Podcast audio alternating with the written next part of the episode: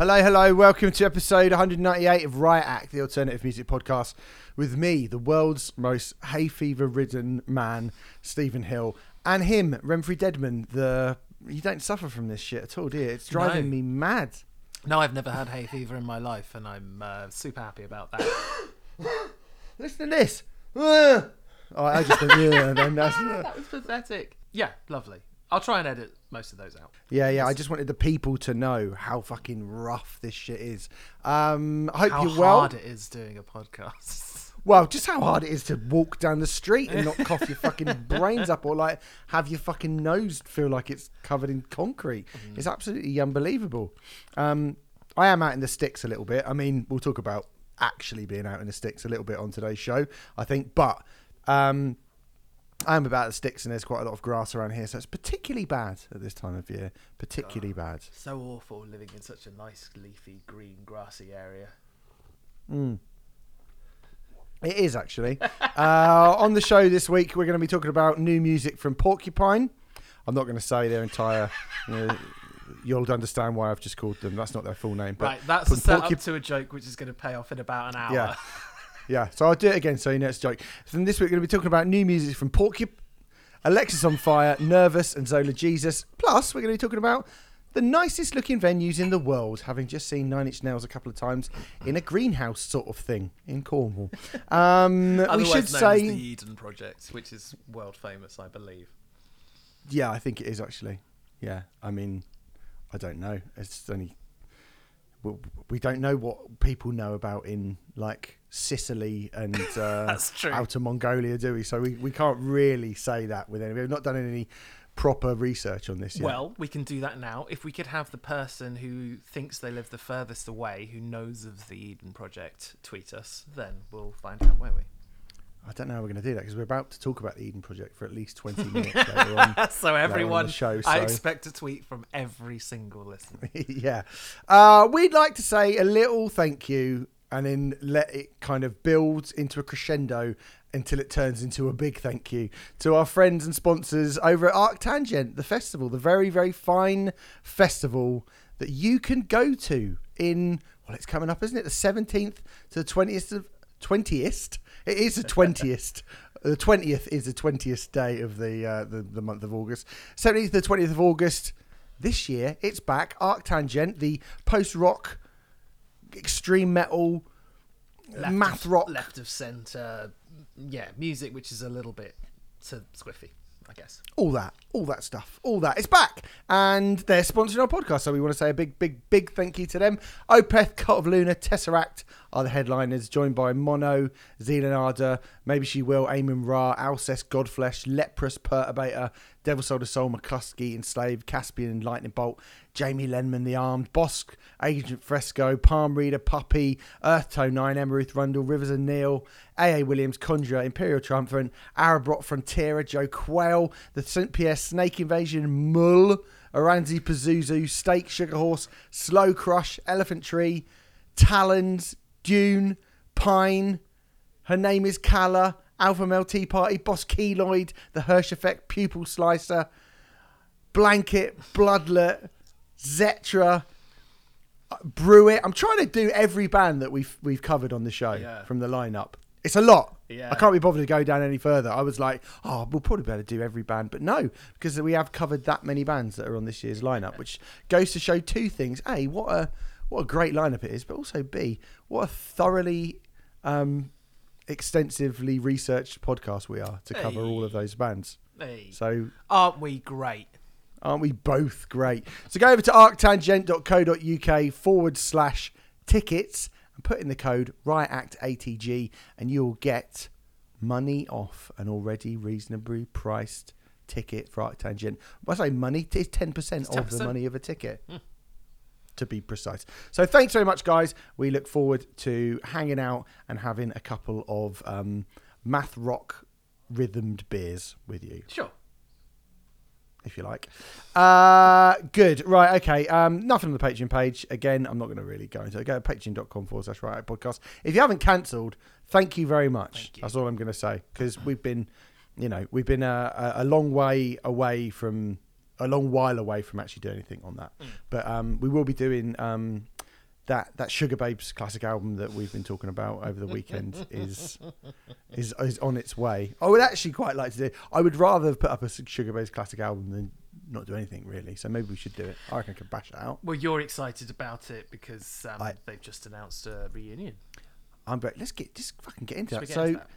I think we should. Sugababes announced their first UK headline tour in over 20 years. Now, you're probably going, what? Why are you talking about the Sugababes? Well, I'll tell you what, it's the original lineup of the Sugababes What? who formed as a band. They weren't put together by a record company, they were a proper band, Sugababes, right? Like a proper, more than the Sex Pistols were.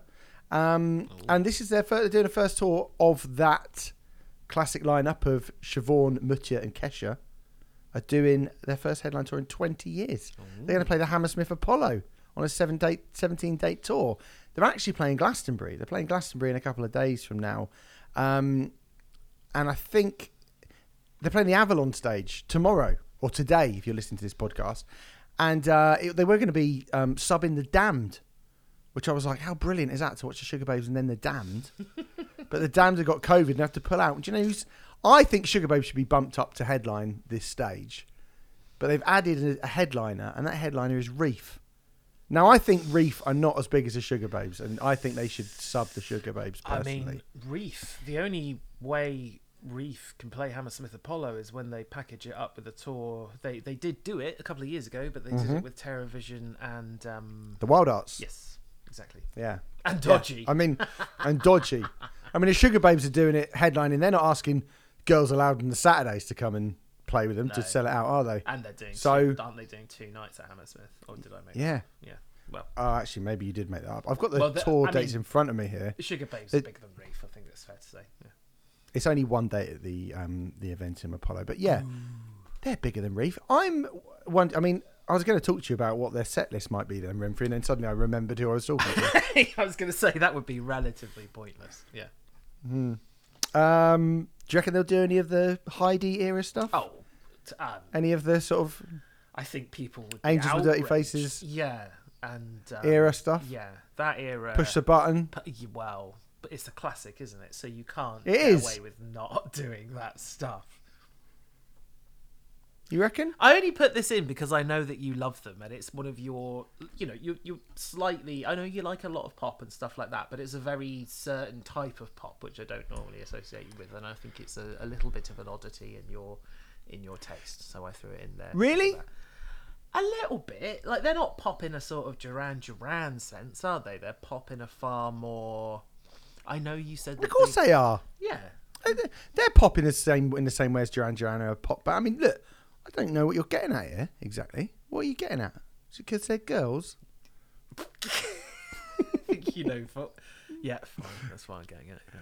So you don't like the Bangles? Are you going to start slagging off the Bangles next? Yeah. Yeah. Sugababes wrote their own songs. You know, Yeah. Oh well. Yeah. they're a proper band. Yeah, yeah, yeah. But but it's They're not. It's wrapped up in a sheen. It's it's wrapped up. It's Look, very what you're shiny. thinking.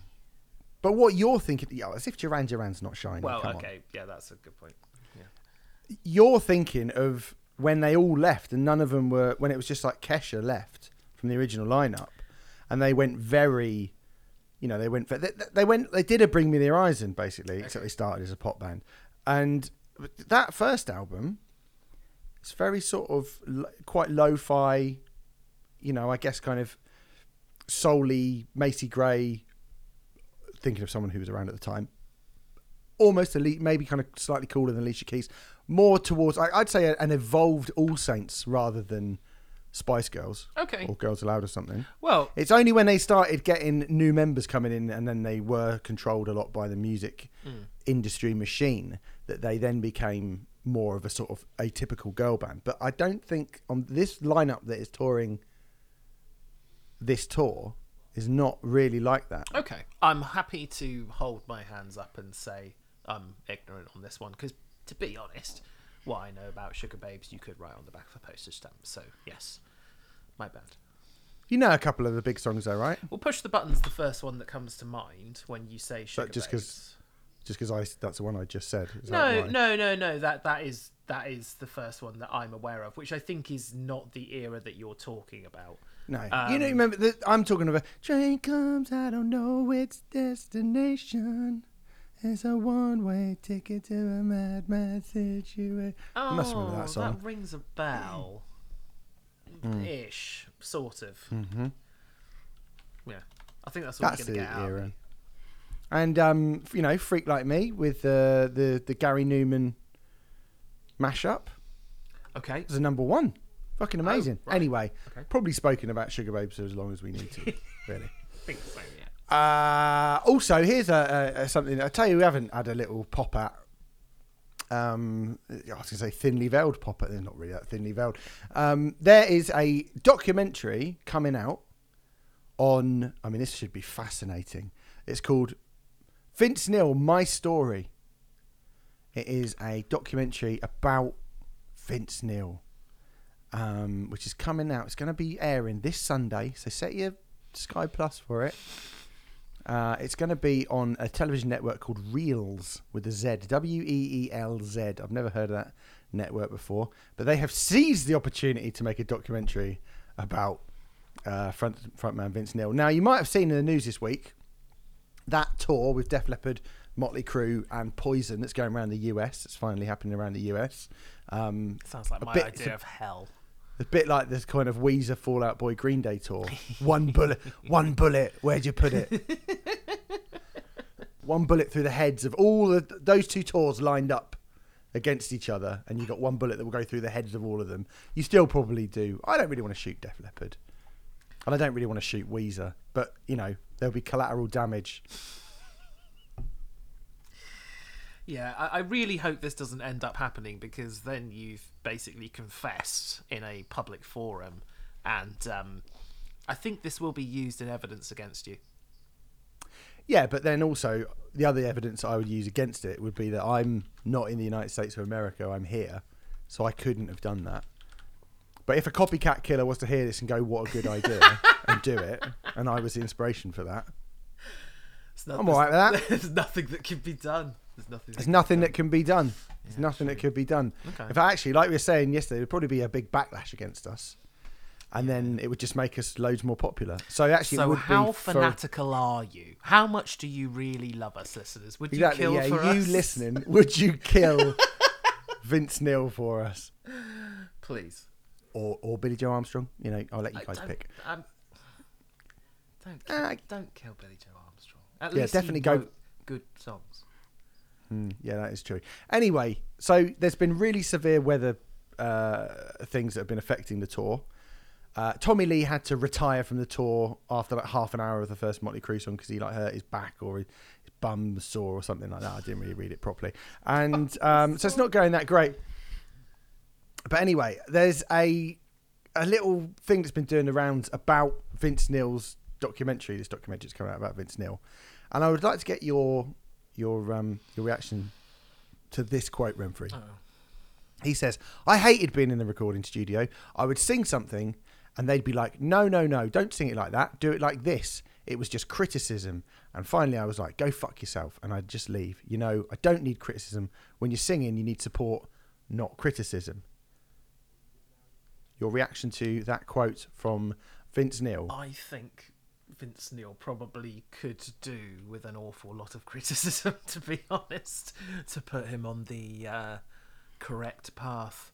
Because, Yeah. um, I mean, he's world renowned as a bit of a joke these days. Even Motley Crue fans can't they can't defend Motley Crue live now in 2022. I don't think they could defend Motley Crue live in 2015, really. So, yeah. Or 1984? Yeah, probably. Yeah. I haven't seen this team in I 1984. mean, I, I was going to say, I yeah.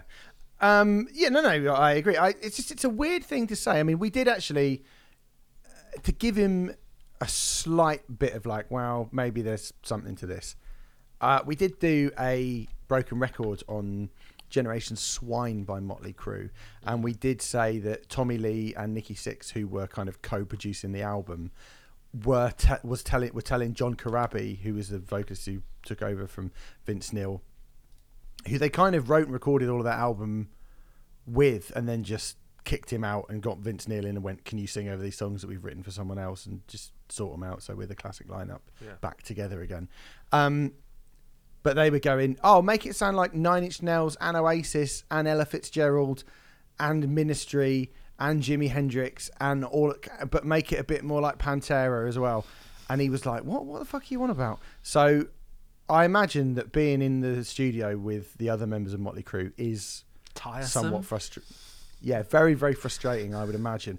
But also, I have to say, you probably would have to have your vocals critiqued somewhat if you're anyone, let alone if you're. Vince Neil. Yeah. If you're Vince Neil, of course you're getting your fucking. Can we do another? And it probably wasn't in criticism. It's probably just like Vince. Can we do another take on that because you sounded a little bit off or whatever? And he's gone. I'm not having this.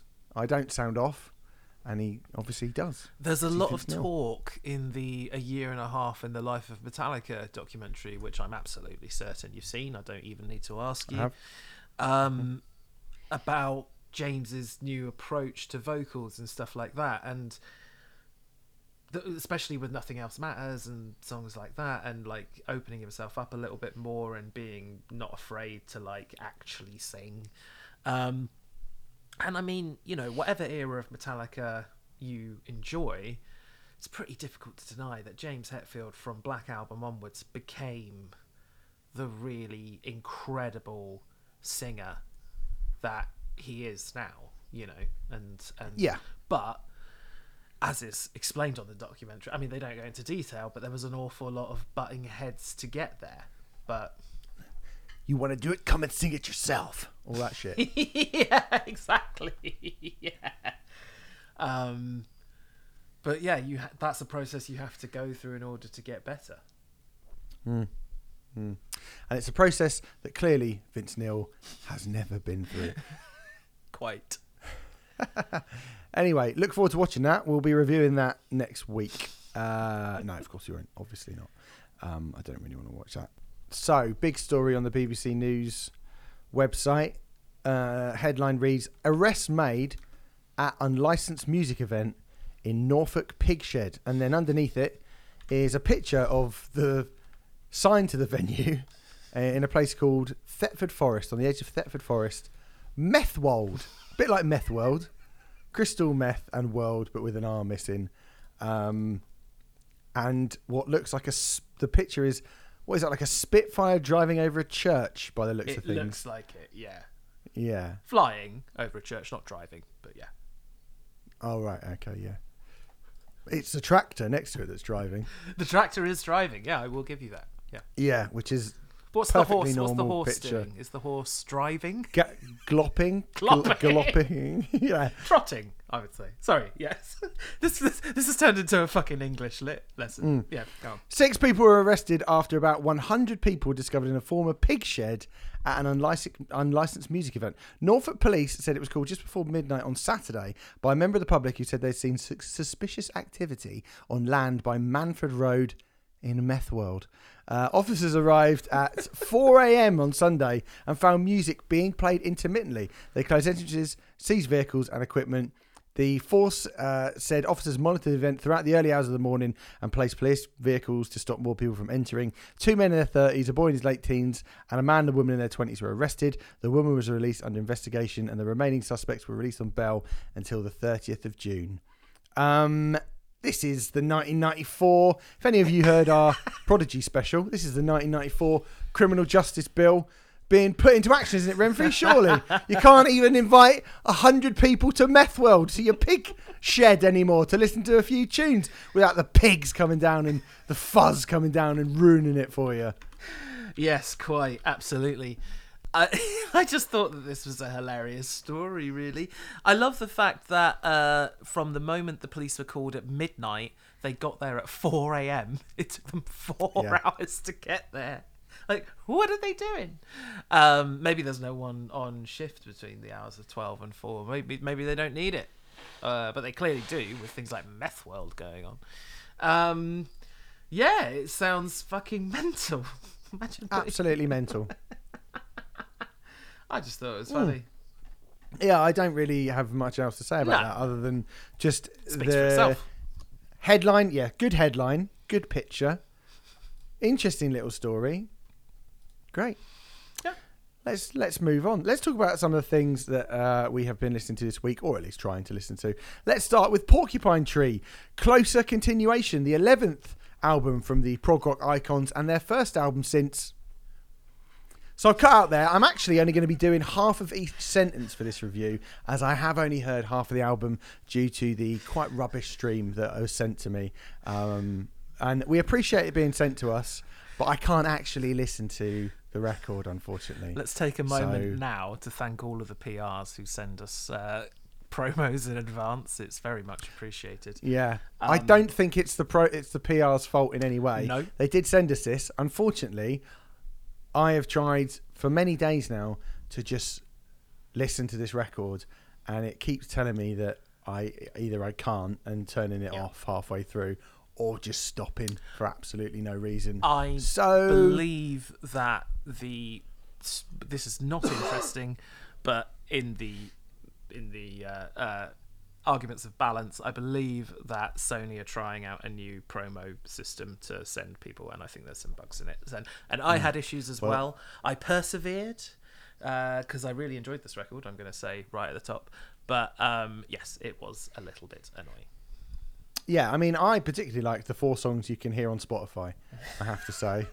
Well, that is Uh, that is over half the record in theory. There's It is over half the record. record, so. So yeah, so I guess I have in theory heard kind of eighty percent of this record, Yeah, okay. which is good.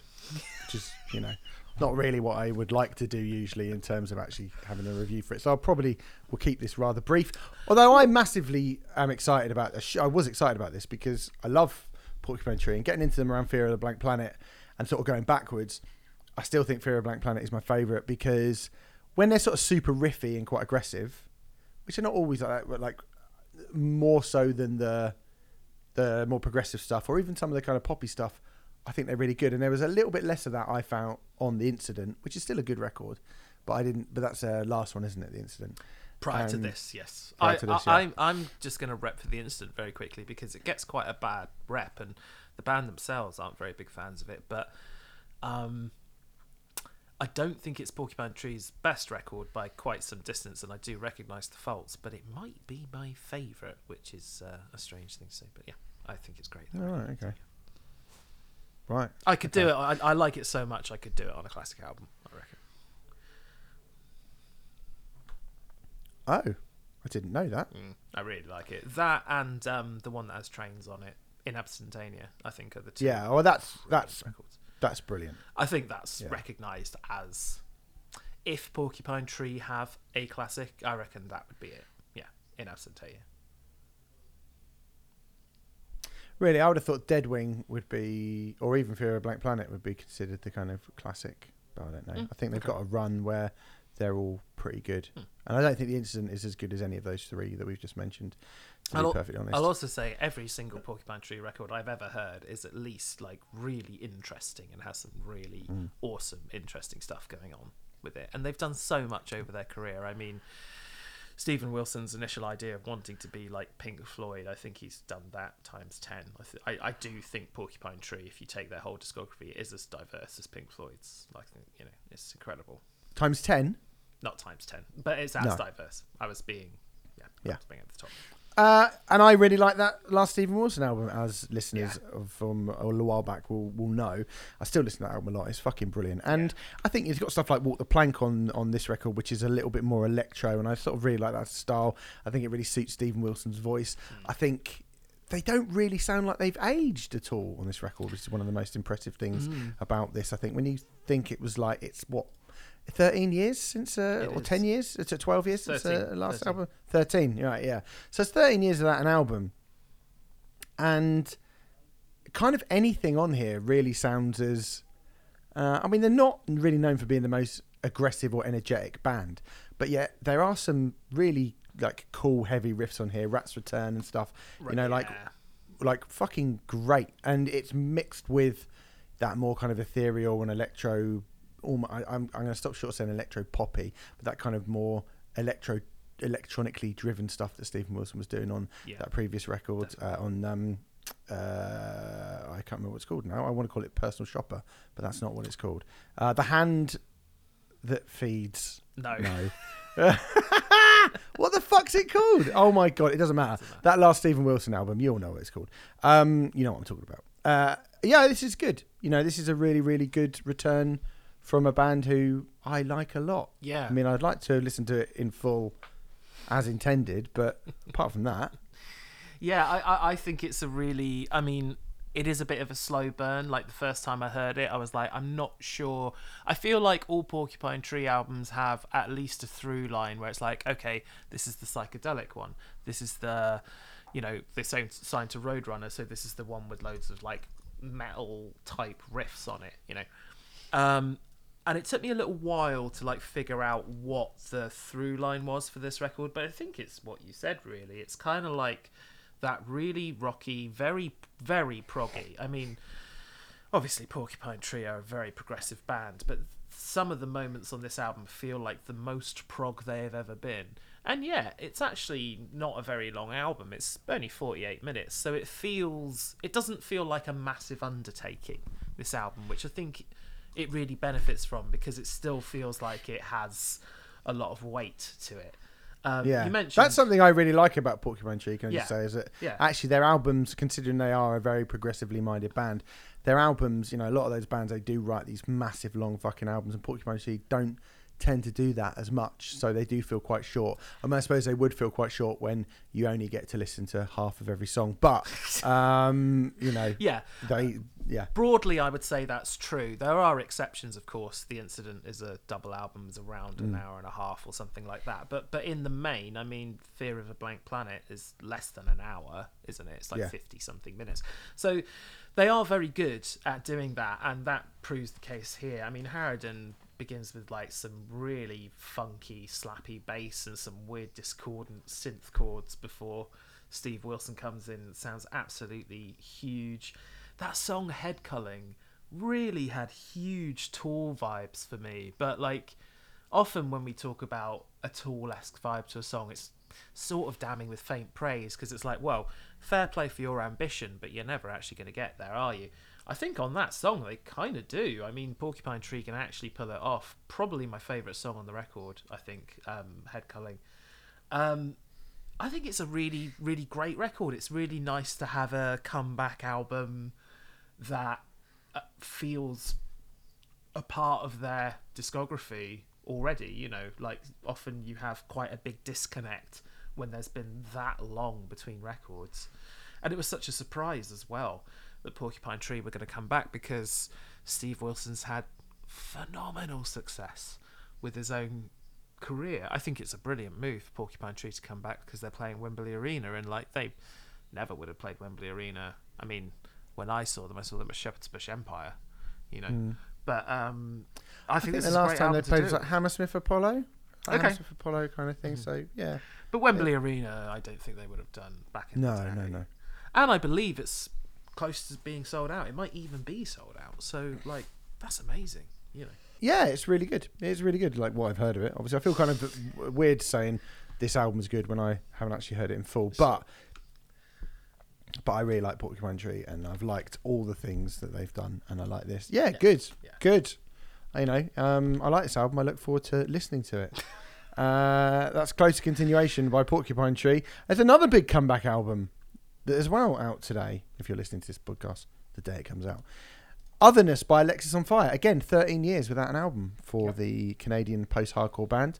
Um, this is the first, again, obviously since their reformation. It feels like they've reformed plenty of times over the years. Alexisonfire feels like they've sort of reformed and gone away, or just and there's been a lot of they're doing a bit of a system of a down. It feels like. Um, I think that's a tiny bit unfair, just because in reality they've reformed once, come back, done a couple of shows, then just not done anything for like a year. But the band hadn't like broken up technically. There was a hiatus after uh, uh, Old Crows, Young Cardinals, but they they kind of got back together. It was like five or six years ago now, maybe even seven years ago. So it feel it's certainly been a long time. It was a bit like when the Pixies reformed. Like it took like ten years for the Pixies to actually release new material after they formed, and yeah, this is sort of a similar kind of deal, except it's been more like six or seven. Yeah. Okay. Fine. Um, I, I mean, I would. I was just thinking as I was listening to this, I was like, I don't think I've ever listened to an Alexisonfire album all the way through in my life. Mm. Not sure I've ever got to the end of one of the albums ever. So I don't really care about this in any way whatsoever. I've got no strong feeling about this band coming back at all. I know you like him. Mm, I, I I love Alexisonfire, and actually they're one of the bands. They're a band who I lumped in with a particular type of scene, probably because they play a lot of the shows that those kind of bands play as kind of Warped Tour type thing, um, and um, a, a lot of the stuff in those scenes I don't really like. So I kind of just assumed that they would be a band that I wouldn't be into for a really really long time, and then I think it was Gil going on about it going on about um, Old Crows, Young Cardinals on the Old Metal Hammer Show uh, podcast, and uh, I checked it out, and I thought it was absolutely amazing, and was very different to what I thought it was going to be. Um, and I'm curious to know if that's the case with you or not. No, I think I know what they sound like. Right. And they, I mean, this sounds like. I, I mean, actually, I like. I mean, I, I don't really know what to say about this album. Really, like, I don't have a loads to say about it. To be honest, I quite like. Uh, there's a couple of bits. There's a song called Blue Spade on it, which reminds me of Baroness, Yeah. which I quite liked. Yeah. And there's a song called Mistaken Information, which I thought was much more kind of dreamy, shoegazy kind of whatever. And I know Dallas Green has gone off and done City, City and Colour. Colour. Yeah. And again, I, I mean, I'm not really that familiar with City and Colour, but I know it's more of a kind of uh, acousticy, emo-y, Mhm. heart on sleeve type of thing. And I sort of feel like I like. I know everyone. Am I right in saying that people sort of consider him to be like the talent in the band? I would go as far as to say secret weapon. Um, I, I certainly, and, and it feels like there's a lot of Dallas Green on this album compared to other Alexisonfire albums. And there's actually also, I mean, I think this is an absolute home run, this album, because it is very recognizably Alexisonfire, but at the same time, they're doing a whole bunch of stuff on this record which they have never even touched before. Stuff which almost puts them into like proggy territory. There's some synthy stuff on here that almost sounds like the hushed and grim synth stuff that you were like not super super keen on. And i'm not saying that as a sort of positive for you because obviously you're not a fan of that stuff but it's definitely not something alexis have ever done to my knowledge. I don't recall them doing anything like that on those four albums. They seem to have concentrated a little bit more on the slower songs as well. I would say that certainly up to a point certainly up to crisis Alexisonfire were basically a punk band, and you wouldn't really call this a punk album, would you? There are a couple of punky songs on it. Conditional Love, I would say. Uh, there's definitely a couple more. Uh, Sweet Dreams of Otherness. I mean, the first single's pretty pretty punky, but there's probably more slow songs than fast songs, and I actually don't think that's a problem because I've always thought that Alexisonfire have been really good at doing heartfelt, good, open, enveloping. Uh, slow songs. And so it proves on this record i mean the the last song world stop turning is eight and a half minutes. This epic track with a zeppelin-esque guitar intro and breaks into an epic anthemic distorted ridiculous ott guitar solo like slash worthy and again all of these things are not things that you would associate with Alexisonfire. So i think it does that thing which a good comeback album does in that it is familiar and yet quite different at the same time.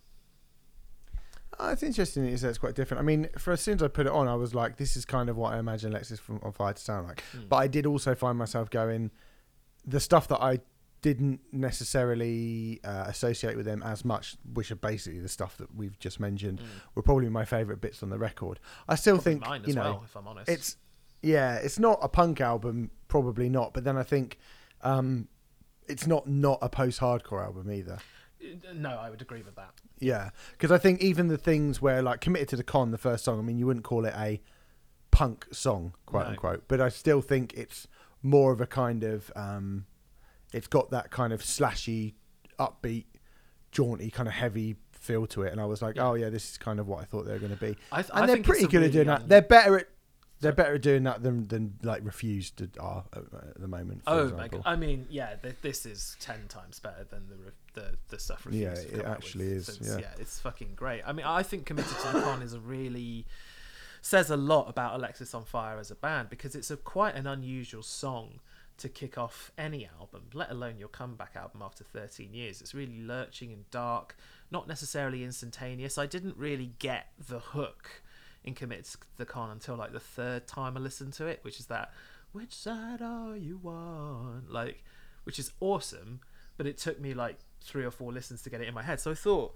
that's a really sort of brave, interesting move, and I think that's what puts Alexis. Things like that, I should say, is what puts Alexis ahead of their peers for me. They they are actually a much more experimental, odd band than people would give them credit for. I think, but you have to delve into the albums to realize that. Hmm. Okay. I mean, yeah, I, this is pretty good, I guess. Like, I mean, it, it hasn't made me want to go and listen to Alexisonfire's back catalogue. I've got to be honest, but Okay. it's all right. I, I think it's a really good comeback record. In terms of their output, they've got five albums, including this one. This is my third favourite.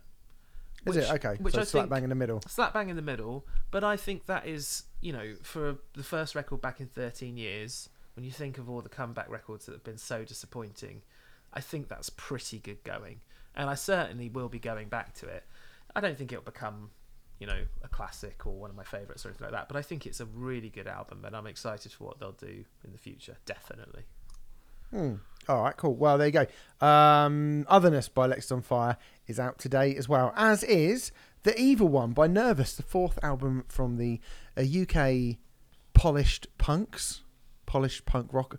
Polished. I mean, not really. Hmm. Well, they just sound much poppier than they did when they first came out. I think like everything sounds a bit beefier and bigger and shinier. I think. I think they're now. more polished than they were, but I still wouldn't Yeah. describe them as a No. polished sound, but sure. No, I'm guess like yeah, I'm not going to like that. Um, Em Foster is one of the best songwriters in this form that Britain has produced in a long time. I think Preach. she's fucking excellent, and I do love all of their records. Yeah. And I think it's interesting to see um, Nervus um, continue to sort of creatively spread their wings Mm. on this record, even though they spread them in some directions which I'm maybe that is not the sort of thing that I am that interested in, Ah. like generally speaking. Okay. Interesting. Um, so there's, I mean, what I mean is there's a bit of sort of folk punk thing going on here, right? Yeah, which was a real surprise. But um, I, I suppose I was aware of this because I went to see Nervus play Portals Festival uh, late last year.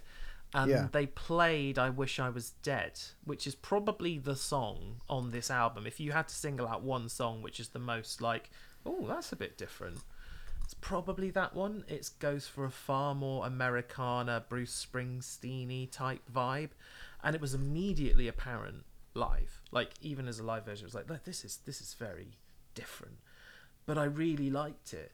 So and and when I came across it on the album, I immediately within seconds recognized it. I think that's a sign of a really powerful song. Having heard it once, then you don't hear it again for several months, and then it comes in and it's like, yeah, I know this song. Like you know, Well, I was going to say that and absolute yuck are the 2 Mm-hmm. We were, I also, um, I'm going to give that its correct name, by the way. I wish I was dead. Bill Hicks uh, Yes. is the is the name of the song, which I appreciated as a as a nod. M, I get it. I get I get what you're referring to. Um, do you get what Yes. eh, what that is? Martin? Good. Yeah, everyone's got that, have they? Easy in it to be dead, Bill Hicks. Um, but it is a good song. Like I think it's a good Great. song. Yeah. I mean, you know, I- although I will, what I would say is, I mean, look, I'm just saying, if you hate Frank Turner so much, why are you trying to so hard to sound like him? it did. I wasn't going to mention it. It, it. it did cross my mind, but you know, but hey, it's a great song, so I don't. It doesn't matter. It is a good song. It is a good song. But I mean, look, mm, it's less my favorite, my, my kind of my go-to type of music that I like, particularly from uh, Nervus. So I think you know can shit out the type of stuff that I do like very, very easily, and do quite a lot throughout this record. Um, Dropout is one of my favorite songs on it. I think it's wicked. That kind of driving melodic punk with weird, quite weird time signatures within the riffs. That I think Em does really well with. that are great, like a kind of British alkaline trio. Mm. Um, Chew It is like something from that first Can't Swim album. I think that's really really good as well. Love the Like- on Chew It. Yeah. Yeah, there's plenty of stuff on here, which is like the first song, um, uh, Iconoclast. Iconoclast, is you know again just like so immediate, so instantaneous. I just think this is a very, very good band. This is a very good band, and I'm glad that they're doing things that are that aren't just the same record over and over again. Because it doesn't sound like any you know i was gonna say it doesn't sound anything like, like the last record. It does sound something like the last record Hmm. obviously it does. But you know there's enough stuff to kind of differentiate it from all the other Nervus releases. And It has its, it's- own character, yeah which I and think it's important. it's a it's a direction that like me personally um for the sort of thing i like i might not have gone down that direction. Mm. but um you know i'm happy that they're doing something different really Uh, you'd much rather that they're doing something a little bit different than churning out an, a, an album that sounds like. I mean, not that the other three are all identical, but certainly this is the biggest shift Nervus have made musically between records. I would say, yeah that's fair and it's probably it's probably only two or three songs on the album, if I'm honest, that drag it into that. But they're so different that Mm. it does make it feel like that. There's plenty of stuff on here. If you if you love Nervus and you're like, oh my god, they've really changed, they haven't. Like their identity is still very much in place as a band. Um, they're just trying something a little bit different, and and I'm into it. I, I understand what you're saying about it not being wouldn't be the choice that you'd make, but but I, I think it works. yeah i mean it does work because it's objectively well done Yeah, yeah. So you know. Uh, anyway, it's out now. In fact, um, the Evil One by Nervus, and that gives us one album left that we want to talk about, which comes from Zola Jesus. The album is called Arkhon.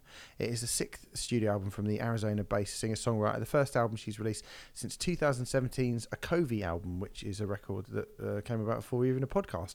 I don't know much about Zola Jesus, although I have heard the name a whole bunch of times. Uh, she used to be on Mute Records, I believe, which is cool.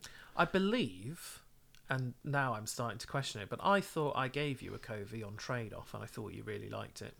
You may well have done. Yeah, it could have happened. Oh yeah, I remember the artwork now. Yeah. Yeah. Okay, fine. I don't actually remember listening to this, but I do remember the artwork. And now you've said that, I'm like, oh yeah, I remember. I remember seeing that artwork. So yeah, you have. So I have listened to one of her albums before, although I couldn't tell you anything about it right now, to be perfectly honest. Well, that's okay because I can. So Zola Jesus is what I would say. I would say Zola Jesus is an alternative pop genius. Um, she has a very, very poppy sensibility to her songs, and yet, you know, they're definitely very alternative. The first time I ever saw her was at Roadburn Festival, and it was really interesting seeing like choreographed dancing at a festival where like the next band I was watching was Sleep, you know.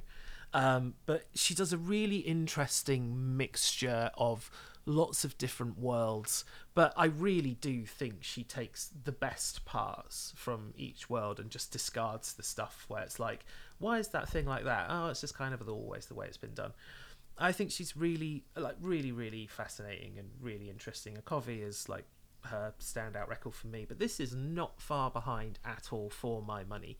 Um, I think like calling like a song like The Fall a big pop banger it does sound like a weird thing to say, but then it's got that refrain which is like I'm against fire, you know, and it's really like once you get those hooks in your head, it feels you're like this could be played at a club, surely. I mean, it would be quite weird, but at the same time, it does have those hooks. It's definitely music that has hooks and yet sounds hmm. really alternative at the same time, which I really like. She's she's played a blinder getting this out while fucking Kate Bush is number one though, right? Yeah, yeah, yeah. I mean, there, there's plenty. I don't think Zola Jesus is as whimsical as Kate Bush, which sometimes puts people off Kate Bush, which I can totally understand. That kind of pixie s quality, hmm. but. But yeah, undoubtedly, there's a lot of Kate Bush in Zola Jesus, un- un- undoubtedly. Yeah. Yeah, I mean, I think with stuff like Roadburn that she plays and whatnot, it would be very easy to compare this to a more kind of electric focused electronic focused Emma Ruth Rundle or kind of Abyss era Chelsea Wolfe. But it is much more in the vein of, I'd say, the, the Chvrches, Eurythmics, Yeah.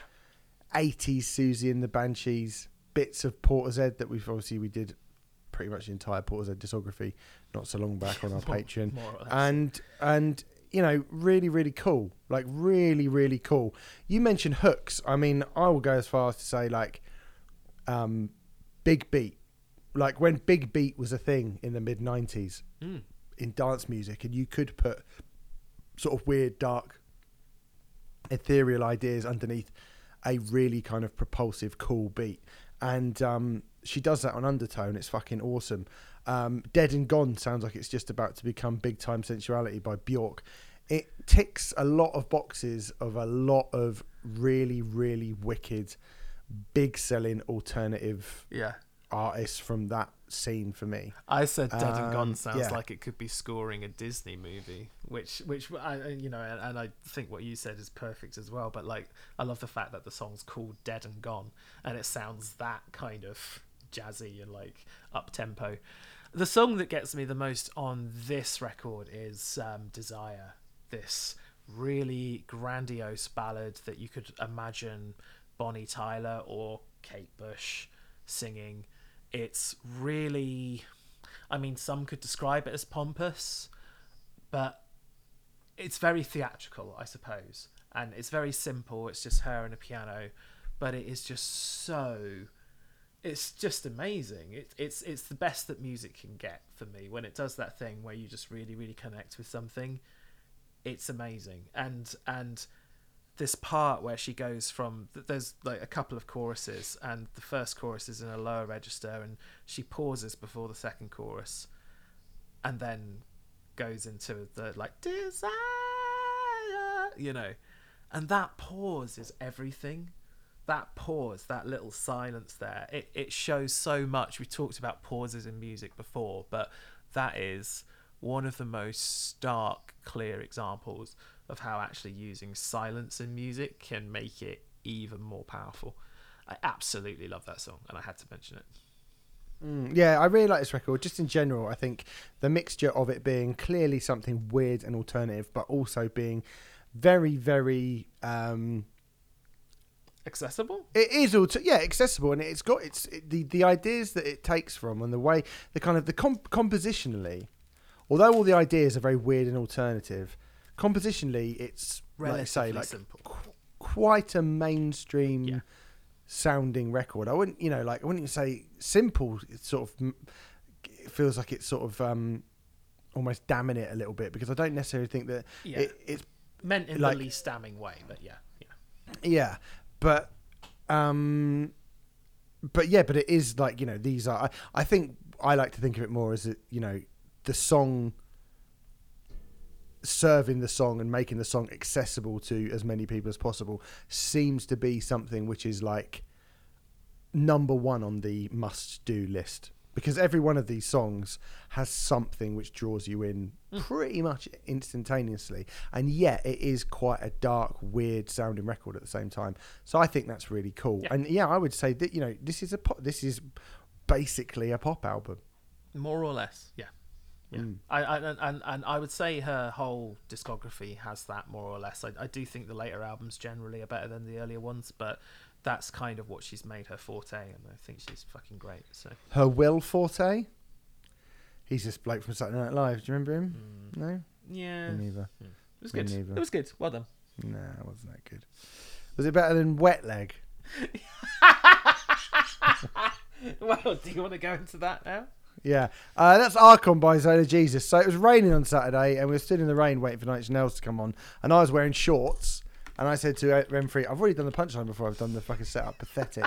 but I said, uh, "What currently popular indie band uh, am I?" And he went, uh, "I don't know."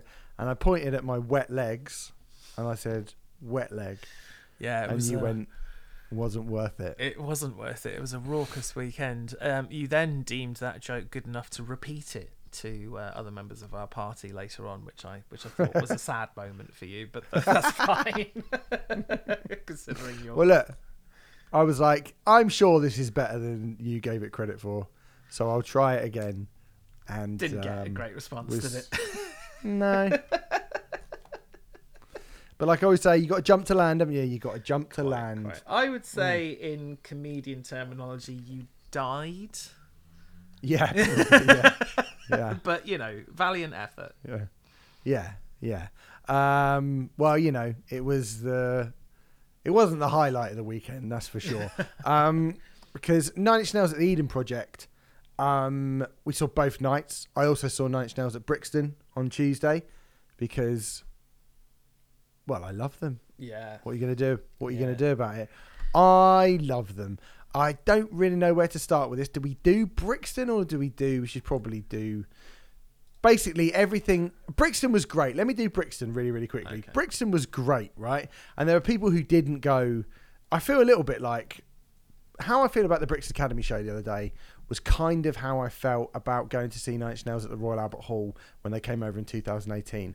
I had seen them two days before the Royal Albert Hall. I know you did as well. I'd seen them at Royal Festival Hall, and I think Nine Inch Nails at Royal Festival Hall remains the best gig I've ever seen in my life. Right, and two days later they rocked up at the Royal Albert Hall, and they were nine point eight nine out of ten. They were Right. excellent, but They were but fucking yeah. excellent, but they weren't quite as good as the perfection that you got at Royal Festival Hall. So you had to walk away and go, it wasn't actually as good. And I would say of the three gigs that I saw Nine Inch Nails at, um, in a, in that kind of five day period, uh, Brixton was the weakest. Um, there was nothing other than sunspots they played. Uh, For the first as a time live ever, though, debut believe. for the first time ever, Mm, which cool. is cool. You know, I mean, it's not one of my favourite songs, but I'd basically seen everything they played uh, over the weekend. It was a kind of amalgam of the two sets that they did at the Eden Project. But when you look at this set list, I'm just going to read out the Brixton one: Mr. Self Destruct, Wish, Less Than, March of the Pigs, Piggy, Sunspots, Everything. Don't need everything. We'll probably talk about that in a little bit. Sanctified, Heresy, Letting You, Copy of A, The Lovers, Closer, Perfect Drug. I'm afraid of Americans, Fashion, Down in It, Gave Up, Hand That Feeds, Head Like a Hole, Reptile, Even Deeper, Hurt. That is a good set list. That is a good 23 song set list. All three of them were, and I think you know I've talked about it plenty of times before. But Nine Inch Nails are one of those bands who changed their set list up. I, my guess in terms of how they do it is they'd like rehearse like forty or fifty songs and then just sort of change around hmm. the order and you know have a couple of different sets and stuff like that. What was great about the Eden Project shows is they very much felt like two very different shows because the set was totally different. There were a few songs that were played at both shows. So Wish, for example, Hurt. I mean, I've never seen a show that they played where they haven't ended with Hurt. Head like a hole, you know. Um, but for the most part, you know, they did like 23 songs a night, and I would say 18 were different on the second night. And Yeah. it felt I mean, there's no such thing as a Nine Inch Nails greatest hits, really. But first night did feel. It's not greatest hits at all, really, when I look at it. But it, it certainly felt like the more accessible set, I suppose, it's fair to say. Yeah, I mean, I would say when you think of the next night and you get kind of Burn and The Hand That Feeds, both are kind of big songs for Nine Inch Nails that you didn't get on the Friday. So I think they did kind of try and mix it up a bit. But you're right. I think it was something to do with. I mean, I said this at the time, and it's very rare that you go and watch a band, the same band in the same venue, two nights running, and it's not just that you get a different set list or even a different show, but you get a completely different experience. Mm. That is the two nights seeing Nine Inch Nails were two, for me, completely different experiences Agreed. Yeah, agreed. due to, due to you know a few other things. So we had like a party banger on the Friday. Everyone was wearing shorts and you know t-shirts and sunglasses, and it was sunny. And the Eden Project itself, as a venue, looks fucking amazing. You know, like when you see the big orbs and the greenhouses and all this kind of greenery surrounding you, and you're in this kind of like amphitheater type thing, this like garden in the middle of nowhere, and they set the stage up in front of it, and it's you know pretty intimate as well, right? It's actually a fantastic outdoor space to have a gig, um, which I wasn't really expecting. I mean, you know, there's a few of these sorts of things like Somerset House series. You know, having a gig in the courtyard of Somerset House isn't really the best place to put on a show for several reasons. But there were several things about the Eden Project which made it really, really cool. There's a natural steps that went up. So there was almost like a natural raising platform so even people at the back could see.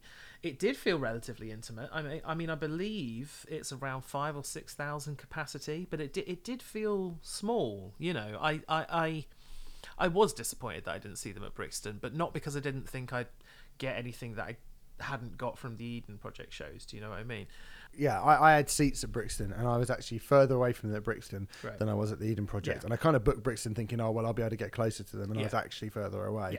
Not that you can ever be too far away in Brixton, like it's you know it's No. kind of all right wherever you are. But you know, I was sat there and I was like, oh, it's actually weirdly feels like I'm further away from them than I was yeah in what I thought was going to be this massive. I think as you look at it and you go, well, Noel Gallagher played was playing here. Nine Inch Nails are big.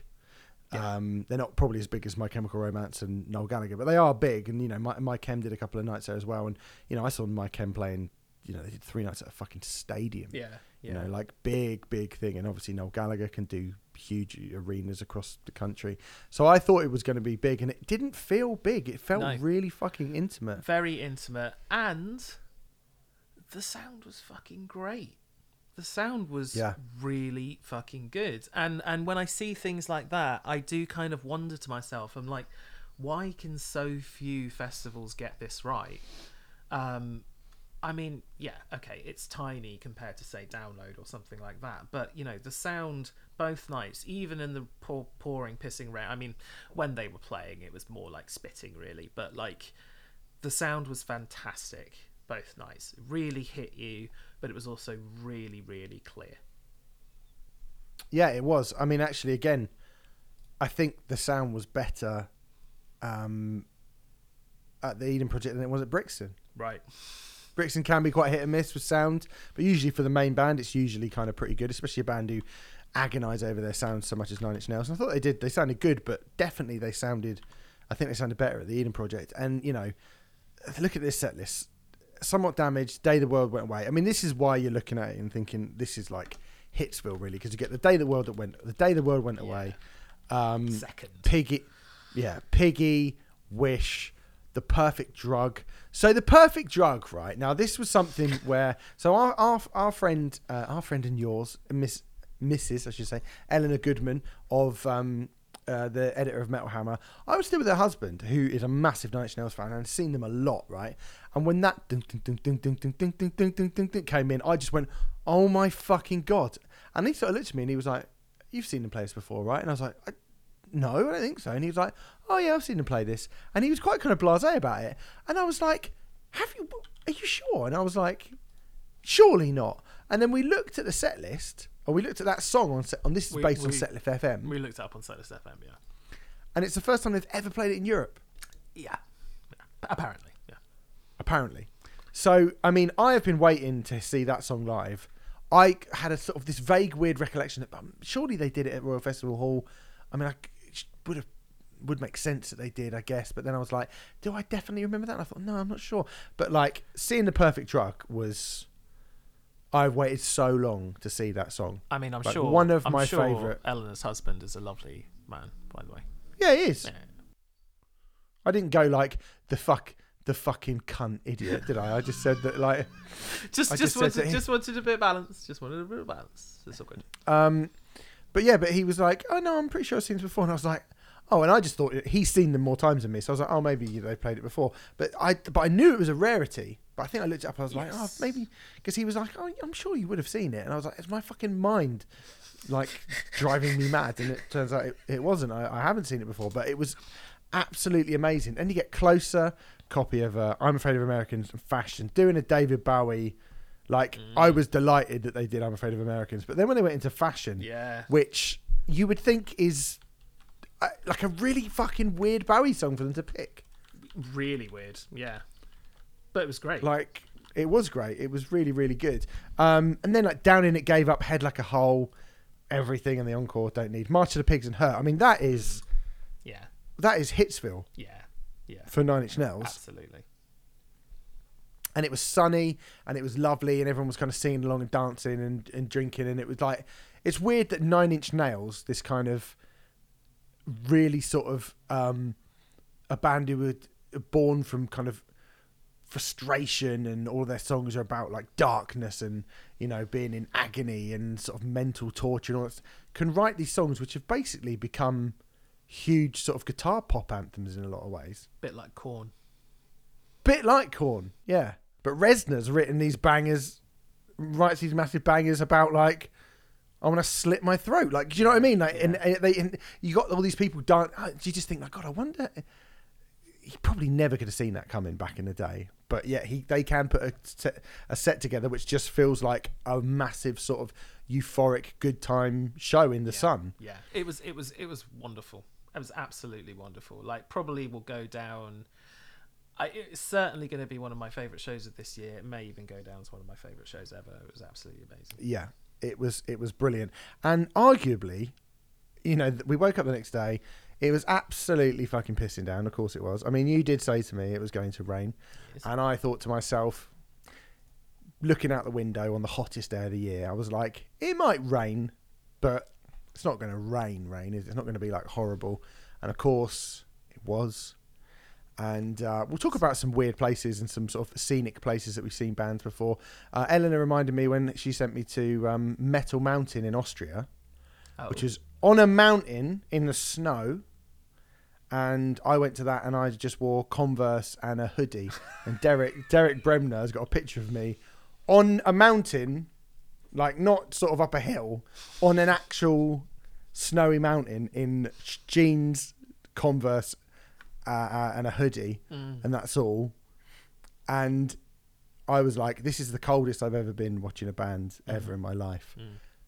until Sunday when I wore shorts and Saturday, um, Saturday, yeah. Saturday, sorry, uh, Saturday where I wore shorts and a sleeveless t-shirt to watch Nine Inch Nails um, in a torrential summer downpour. I'd like to point out, listeners, that about an hour prior to getting to Steve's house, I checked the weather forecast and said, Steve, it's going to be raining on Saturday. Uh, so just so that you know, which I sent as a sort of hint, you might want to bring a coat. So, Yeah, but I just thought, how bad can it be? well, How turns bad can out it be? And now I know. yeah. Pretty bad, pretty fucking bad. So you know that happened. Um, but I want to shout out one of our listeners and uh, someone we know, Ed, who gave me a hat. Thanks, Ed. Yeah. So I didn't get I didn't get a wet head. Cheers, Ed. We didn't get an opportunity appreciate to give it back to you, Ed, which is ridiculous. But hey, Yeah, I know. Sorry, I'm gonna mail. I'm gonna mail him his hat. you thieved a hat. But what we should say about that particular night was that I mean, again, a, a great set list, but a very different set list.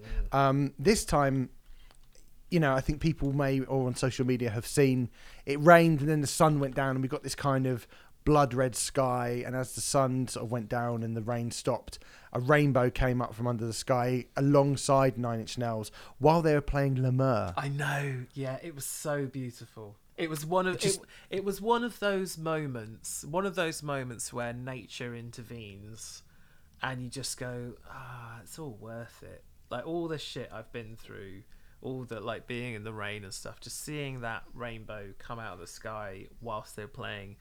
Uh, can you think of a more perfect song for Hmm. that rainbow to come out in Nine Inch Nails' back catalogue than Le? No. I know. I, and the only time I've ever seen them play that song was the first time I ever saw them in 1999. Oh wow, cool! I love that. So, So uh, yeah, I do. I fucking love that song. So I was like, that is so brilliant, and that happened. It was so when they started playing it, I was I got as excited for that in a completely different way as I did for, like, you know, fucking every day is exactly the same, or the hand that feeds, or you know, wish, or more excited. burn or yeah yeah yeah. It was fucking brilliant. So you know you get the beginning of the end wish again letting you discipline march of the pigs. This isn't the place. Sanctified reptile La Mer less than. The line that begins to uh, sorry the line begins to blur burn uh, which was great. Echoplex. And then like this little run of survivalism and it was the frail not into the wretched into every day is exactly the same every day is exactly the same only hand that feeds head like a hole rich hobson who we were with who is who, who writes for metal hammer um uh, his favorite album of theirs is With Teeth, and he was like that little run of stuff from With Teeth was just fucking made everything worthwhile. He he was dead happy with that because he loves With Teeth. But you look at it and you've got you know like four songs from With Teeth, um, three songs from The Slip, two songs from Add Violence, two songs from Year Zero. I mean, you know, a three from the Downward Spiral and Broken. But you know, you, the only one song they played from the Fragile that night was La Mer, and they Yeah. completely changed their set list around. And then at the end, in that encore, you get "Help Me, I'm in Hell," "Happiness in Slavery," first UK performance since 1994. Again, I'd mm. never seen that before. Mm. That's the first Nine Inch Nails song I ever heard, so that was fucking amazing.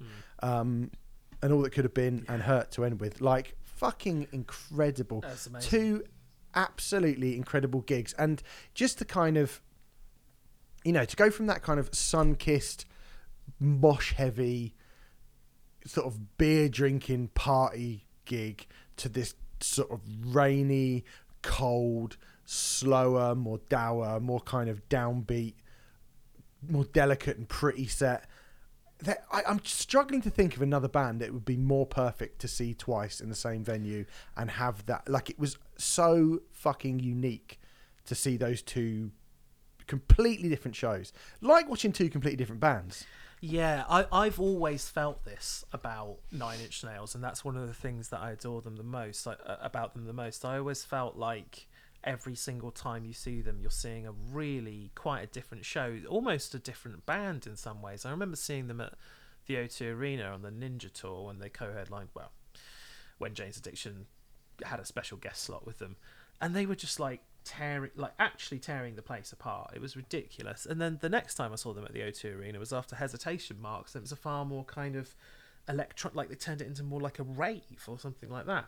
Um, I mean, other bands who could do that, Radiohead. Yeah. Um, I'm not going to Sugababes. Sugar, Sugababes.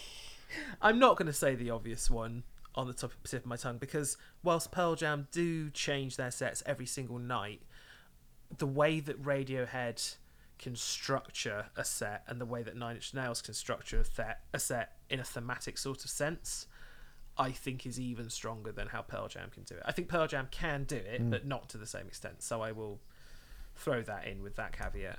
Um, I don't know. It's just good, wasn't it? Led It's just Zeppelin good, might wasn't it? have been able to. I don't know, but yeah, I mean, a fucking phenomenal band.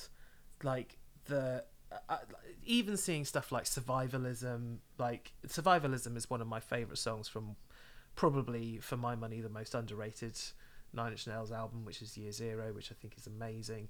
Reptile was like never bad when they're playing Reptile, like never ever ever. Um, it was incre- it was absolutely beautiful.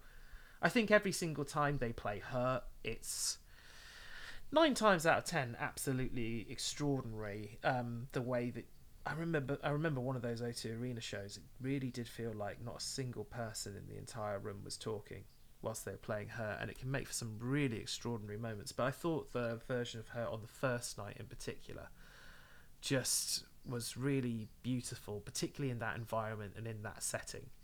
It just felt really amazing, and hmm. they utilized the biomes behind the stage as part of the the light show as well, which we should have pointed out actually, which was just a really cool additional feature. I mean, the light show and all that kind of stuff was amazing. It wasn't the most production led Nine Inch Nails show I've seen. It was actually relatively sparse for them. Still Um, love the cop- uh, copy of uh, where they sh- Yes, sort of beam themselves on the back wall, That's kind of, and it moves. that's yeah, brilliant. so good. Um, and yeah, for them it was relatively sparse. They had like little bits of the lighting rig on the stage in kind of like a sort of barbed wire First World War kind of thing. You know those things that they had on the beach. They looked a bit like that.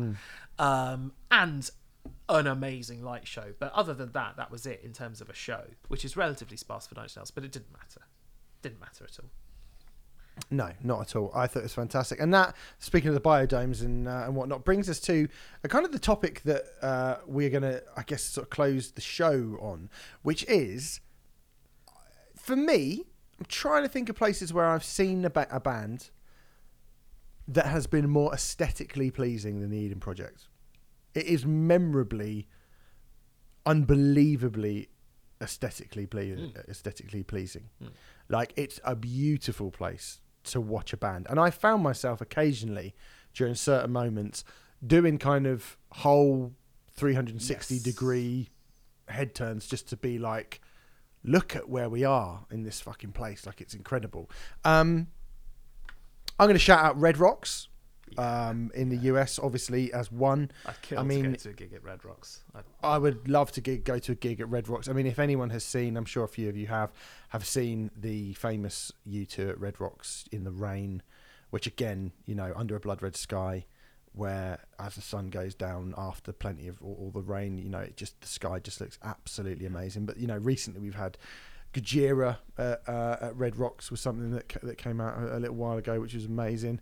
I know Incubus did it as well. Remfry one for you, isn't it? yeah, And, Incubus um, did. Opeth have done it. Pearl Jam released a um, box set of them playing the Gorge at Red Rocks Amphitheatre. So yeah, loads. Yeah. loads and loads and loads. Um, there's plenty of there's plenty of cool places. I mean, I would say that somebody sent us in. We were, we were talking about it, and somebody said they've always wanted to go to. I don't know if you've got our our um, right in front our, of our, our Twitter feed up in front of you at all, but somebody, Mike Tyler, and actually Sam Sam Sam Slight, who was on the show uh, a few weeks ago. I keep looking for excuses to go to the Wilder Waldballoon in, uh, I think so they say, or what, Waldbühne in Berlin. Now, I've been there to the Waldbühne. okay. Um, Can't pronounce it, I think can't pronounce it. Don't need to. But um, I I think it's really cool. I think personally, I think the Eden Project is better. Yeah. I think it's a cool venue. It's a really really cool venue. It is just basically a massive amphitheater. And um, Depeche Mode did a live concert movie. Uh, there a couple of years ago. I think obviously Rammstein played it a bunch of times.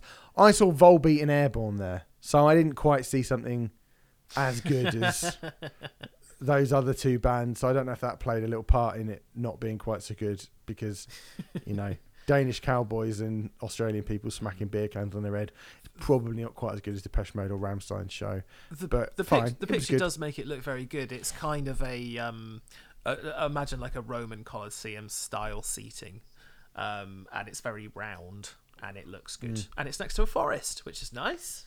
It is it's a forest. It's actually like it's quite, it's a full blown massive park. So it's a bit like High Park. You kind of have to drive right into it, and then you Ah. suddenly get to this. Uh, yeah, it's cool. It is good. There are a few others. I mean, are there any that you can think of that you've been to yourself before I get into everyone else's picks? Because I mean, I did see Tesseract playing on uh, on top of a, a a hotel made of ice in uh, in um, in Greenland That's in pretty cool. 2015 during the Northern Lights with the Northern Lights in the background. So Oh, that was wow. pretty good. Wow, that's that's uh, outstanding. You're going for very natural ones. Um, the only ones I can think of are actually more man-made, if I'm totally honest. But in Barcelona, they used to put on a festival called Be Prog, my friend. I think it's sort of changed. I think it's basically prognosis now.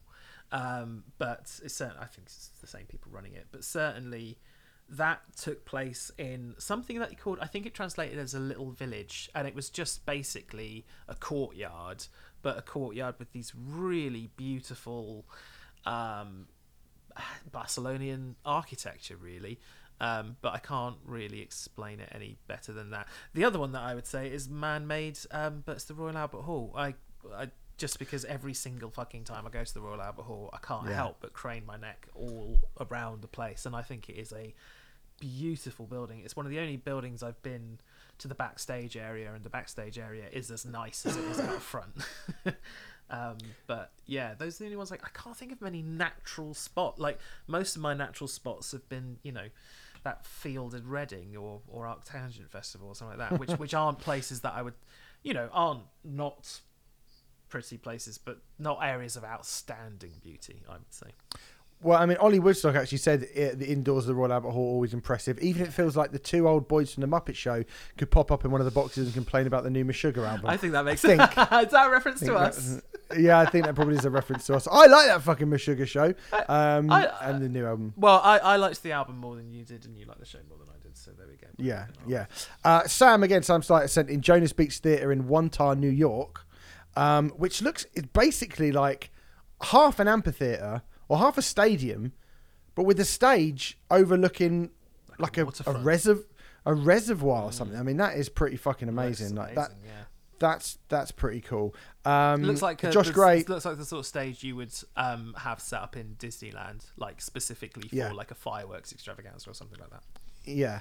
Um, Josh Gray said Blue Dot Festival has a main stage right by the Mahusive Lovell Telescope at Jodrell Bank, and they always have a mad light display after dark. Can't wait to see Bjork there in a couple of weeks. That will be really good. I don't know where that is, Blue Dot Festival. Um, but I mean, looking at the thing in the background, Bank. it just. Okay, right, okay. C- cool. Um, but yeah, but but I mean, the stage looks like a stage, and then they've got this massive, like it looks like the kind of British Telecom tower that's been squashed, like behind it, but it's all like lit up, and I mean that's that's pretty that's pretty fucking cool. Yeah. That is pretty fucking cool.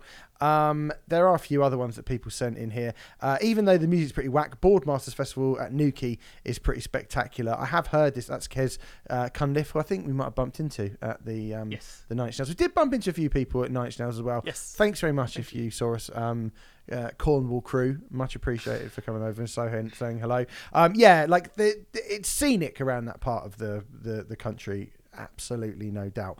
Um, somebody, Craig, has said saw Manic Spot Party in Noel Gallagher at Bristol Harbourside, and again, a- anything on water with water behind it looks fucking cool.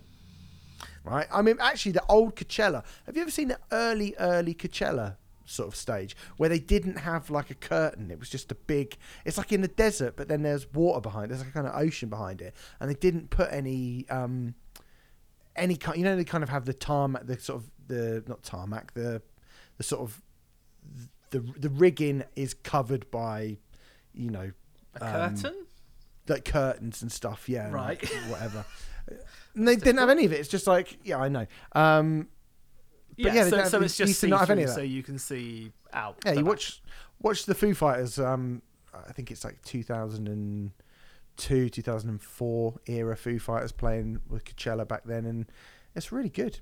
Nice. Like it's like it, it looks really cool. I've Anything seen with setups water. like that. I see more setups like that in the states than I do over here, which makes me go. I wonder if there's something to do with that. I have no idea. I I have never seen that setup in the UK ever. I don't think. Whereas Yeah. whereas it seems to be not popular, but but I've seen several. I've seen quite a lot of footage of stages set up like that in America Hmm. uh.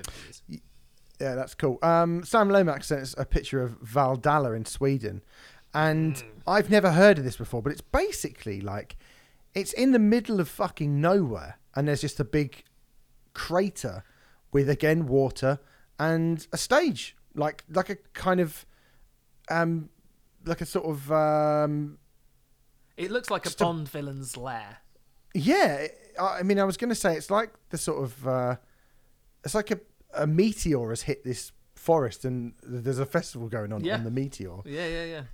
It's Uh, it's really cool. I, I, It's, I- ri- that looks really wicked. It's my favourite of the ones we've been sent that I didn't know about before. So thank you, sir. Yeah. That's awesome. I um I went to Metal Days in Slovenia, Oh, yeah. and and the actual so where it's this sort of little village town in the middle in Slovenia, and it was boiling hot, and it was in a it's in a forest, and it's got a man-made beach at the bottom of this forest, and they've got a main stage and a second stage. The main stage they just put in a car park on the edge of the thing, so they sort of set it up, and you're like, oh, this is just like a basketball court with a big stage on the end of it, and it's not really that kind of scenic. You can look behind you and see, and you can see the mountains and stuff. But the second stage was actually in the forest. Nice. And when I say in the forest, I mean it's like the stage was there, and there are trees. Sort of, if you stand like, like the like the underworld in Camden, if you stand in the wrong place, you get a massive pole in front of you.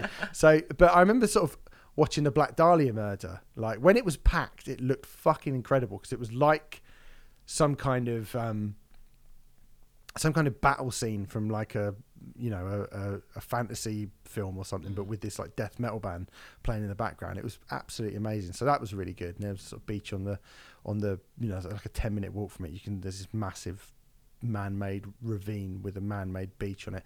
Really, really cool. So that was another cool one. I have to say, Metal feel- Metal Mountain. Although I was cold, that did look good as well. Watching a band, watching a band, even though we only got to watch like a fucking ACDC covers band in the snow, but it was pretty good. Mm. I feel at liberty to say that um, whilst, whilst they don't have a man-made beach, Uh, there is a forest stage at 2,000 Trees, which is lovely. So, Mm. don't think you'd see Black Dahlia Murder on them because it's usually more acousticy stuff that they put on there. But it is very nice. Yeah, I mean, you probably wouldn't see Black Dahlia Murder, unfortunately, ever again. So thanks for bringing that up, Remfry. Good Appreciate that. Um, uh, uh, let's do one, well, another one that Craig said, actually.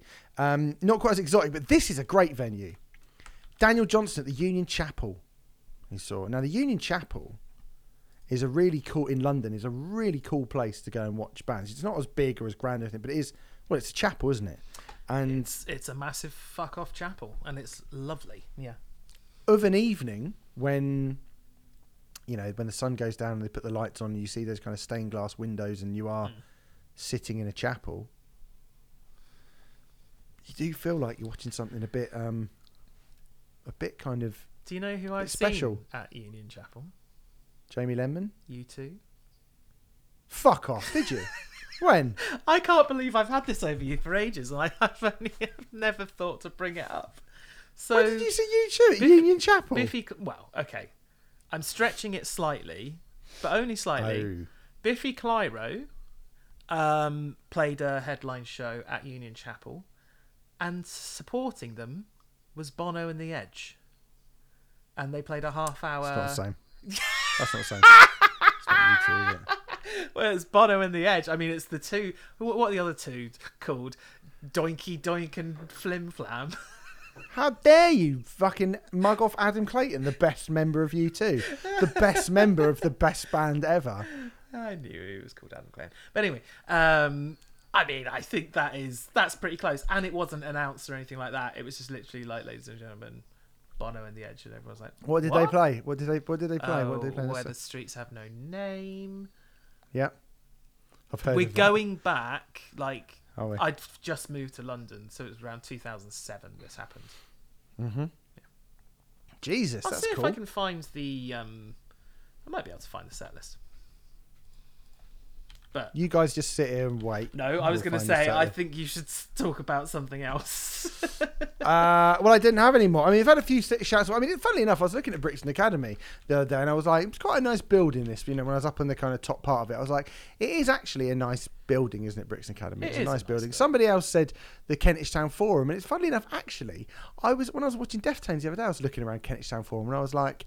It is nice in here, isn't it? It's actually like kind of looks quite nice. Those old theatre buildings, they do actually look quite nice. I mean, I wouldn't say either of them. I think like Coco looks nice. If you're talking about London venues, I think Coco looks nice. It's just when you're there and you're watching something, yeah. you're like, I'd rather it was a bit dingier, but it sounded good, and I could see.